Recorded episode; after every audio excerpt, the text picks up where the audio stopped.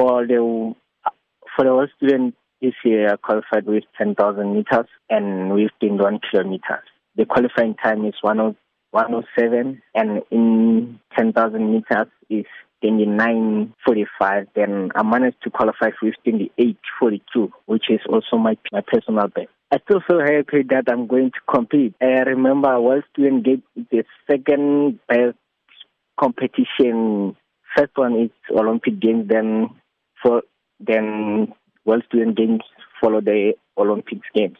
So it's a big event for me. So I'm actually looking forward for it. So far, I'm preparing both event 10,000 and 21. Hopefully, I'll bring the medal home for the both event. Hopefully, I'm working hard for it. I'm really preparing hard for it. Yes, 10,000. I hope I'll bring medal.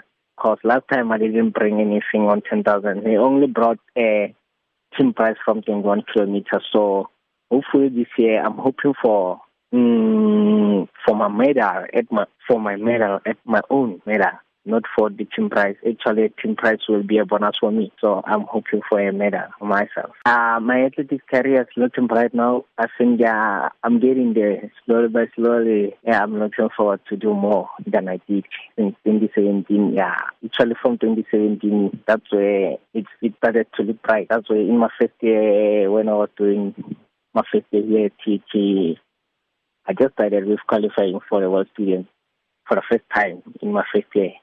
That's where I made a history in Chichi. Yeah, I am the first, first. I was the in 2017. Actually, I was the first first year student to go to the World Student, and I was the first first year student to win the Sportsman of the Year at Chichi. I was just working hard, so I never thought I can win Sportsman of the Year since I was still the fresh one and a fifth year student. So uh, it means a lot to start for me for uh, for my running career. So hopefully, World Student Games can give me an exposure